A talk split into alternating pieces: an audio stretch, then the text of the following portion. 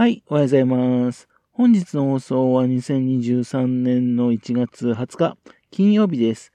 本日は第327回目のお話となります。このチャンネルは福島県郡山市在住の特撮アニメ漫画大好き親父のぴょん吉が響きになったことをだらだらと話をしていくという番組です。そんな親父の一言を気になりまして、もしもあなた心に何かが残ってしまったらごめんなさい。悪気はなかったんです。幸にこの番組に興味持ってしまったら、ぜひ今後もごひいきのほどよろしくお願いいたします。今回はですね、あの、佐藤正幸さんをご紹介したいと思います。1972年生まれのね、アニメーターの方なんですよ。この方ですね、ただ経歴がね、あんまりはっきりしてないんですね。福島県出身者ってことは分かってるんですが、福島県のどこだかも分かってないし、ね、えどこでね、アニメのね、修行をされたのかもちょっと分かんないんですね。スタジオコクピットっていうね、スタジオの方の出身の方でね、現在はフリーランスでお仕事をされてます。この方ですけどね、あの、手掛けた作品がですね、いい仕事してるんですよ。あの、東映のアニメーションでね、よくお仕事されてるんですね。で、アニメーションの仕事はですね、ドラゴンボール Z、こちらの方の原画としてですね、スタートされているようです。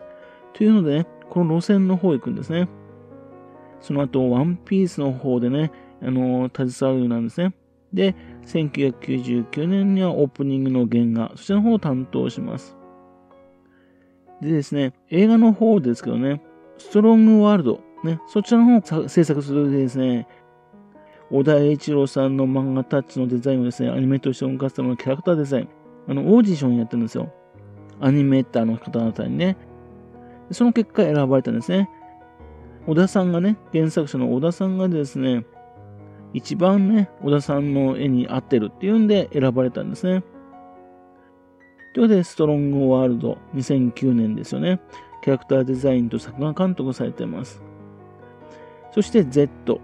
こちらも同じです。で、そちらの方になった時ですね、あの、総作監督にもなるんですね。そしてゴールドとスタンピード。そして、そして、現在もまだ上映中のですね、レッドですよ。いよいよですね、1月26日にね、終わるらしいんですが、興行成績、動員人数が1379万人を突破。ね。で、興行収入が190億円突破っていうんですね。すんごい化け物的な映画ですよね。あの、すずめの戸締まり、ね。あれも100億円ようやく突破っていう状態ですからね。かなりの差をつけてね、あの、興行収益高いわけですね。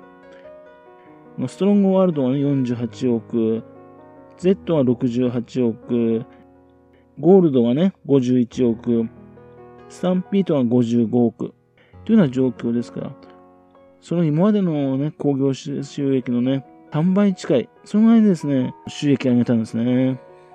そして海外でも大ヒットしている状況です。その総作画監督されてるわけですね。一方ですね、えっと、2000年の頃ですね、え、今から22年前で、23年前ですね、お邪魔女ドレミシャープ、こちらの方でね、原画担当したんですね。で、お邪魔女ドラミとガーン、そして2002年のね、そして原画担当しまして、あと OVA のね、お邪魔女ドレミ内緒、こちらの方にも原画担当してまして、そして、えっと、明日のナージャ、その時にですね、総作画監督になったんですね。そしてあとプリキュアシリーズはね、二人はプリキュア、二人はプリキュアスプラッシュスターですね、原画の方を担当しまして、イエスプリキュア5、ハートキャッチプリキュア、スイートプリキュアとね、原画の方をタッチしています。そして11作目、9代目のね、プリキュアでもですね、ハピネスチャージプリキュア。そこでね、キャラクターデザインを担当されてるんですよね。ハピネスチャージプリキュアね、一応今までのプリキュアとかなり世界観が違いましてね、世界中にね、様々なプリキュアがいましてね、そのチームがね、活躍しているっていう設定になってるんですよ。そのためですね、あのハピネスチャージプリキュアのチームだけでなくてね、様々なね、プリキュアチームがいるっていう風なね、えー、なってまして、いろんなプリキュアたちがいるんでね。というわけで、主人公のね、キュアラブリー、キュアプリンセス。他のプリキュアに比べてね、ちょっとね、アニメーター、描きやすいね、プリキュアですよね。愛の恵み、ね、声は中島めぐみさんですけども、マクロスフロンティアのランカリーの方ですよね。あと、白雪姫はですね、ハンめぐみさんですね。ハンケイコさんのね、娘さんですよね。あの、ジードのペガのね、声の人ですね。というわけで、そので携わってます。そっからですね、残念ながらサプリケア関わってないんですけどもね、2020年ですね、あの、以前のね、お邪魔女ドレミのね、流れを組みまして、魔女未来を探して、ね、そちらの方で作画監督をするんですね。この映画ね、映画館に見に行ったんですね。非常に良かったんですよね。ドレミたちはね、ちょろっとしか出てないんですよね。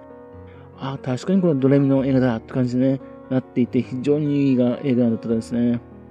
ぜひですね、お邪魔女ドレミのね、世代の人が見てほしい映画だと思ってます。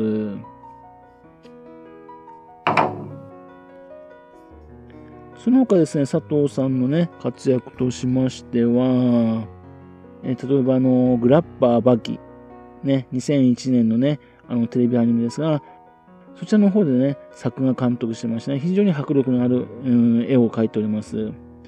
その後、最終兵器彼女ですね。えっ、と、2002年のアニメーションですが、それで創作が監督されてましてね。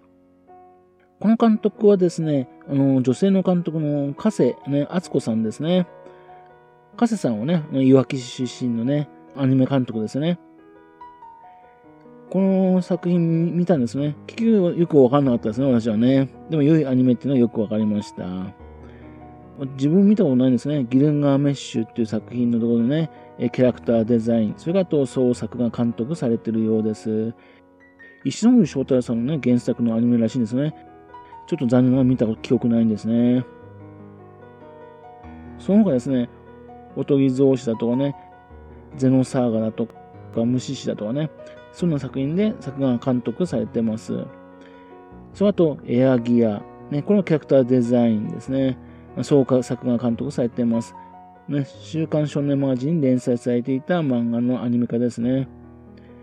その後、あのー、キルラキル。ね、えー、もうトリガーのアニメでね、アニメファンならご存知のすごいアニメーションですね。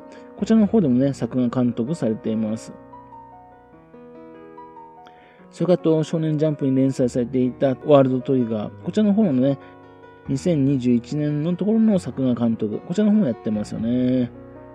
というわけでですね、あのー、ワンピース、それからプリキュア、さまざまなね、作品の活躍されている方がですね、福島県出身者というのをね、ぜひ知ってほしいですね。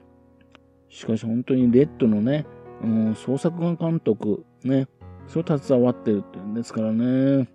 もっとですね、この方にね、もっと注目してね、えー、どのような人なんかね、インタビューとかね、やってくれないかなと思うんですけどね。